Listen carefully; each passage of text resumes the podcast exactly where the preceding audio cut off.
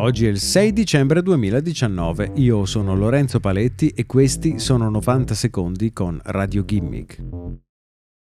Nel mese di ottobre l'FBI ha inviato a Sony un mandato nel quale chiedeva all'azienda di fornire informazioni riguardo ad un utente di PlayStation 4 che avrebbe utilizzato il servizio di messaggistica della console per vendere cocaina.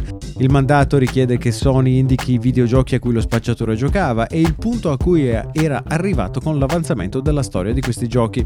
Curtis Alexander, questo è il nome dello spacciatore, avrebbe contattato i suoi clienti utilizzando la chat vocale che permette ai videogiocatori di una partita online di parlare tra loro in tempo reale.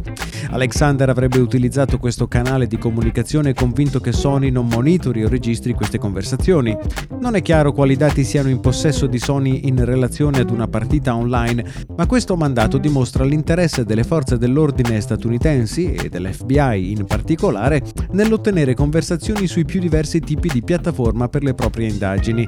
Da tempo i legislatori americani chiedono che nei sistemi di messaggistica cifrata venga inserita quella che in gergo è chiamata una backdoor, una sorta di passepartout che consente a FBI, e NSA di monitorare una conversazione cifrata all'insaputa dell'utente. I big della tecnologia sono tendenzialmente contrari a questa richiesta, ma è possibile che Sony fornisca quanto domandato dall'FBI, visto che ha già collaborato in una simile maniera nel 2017.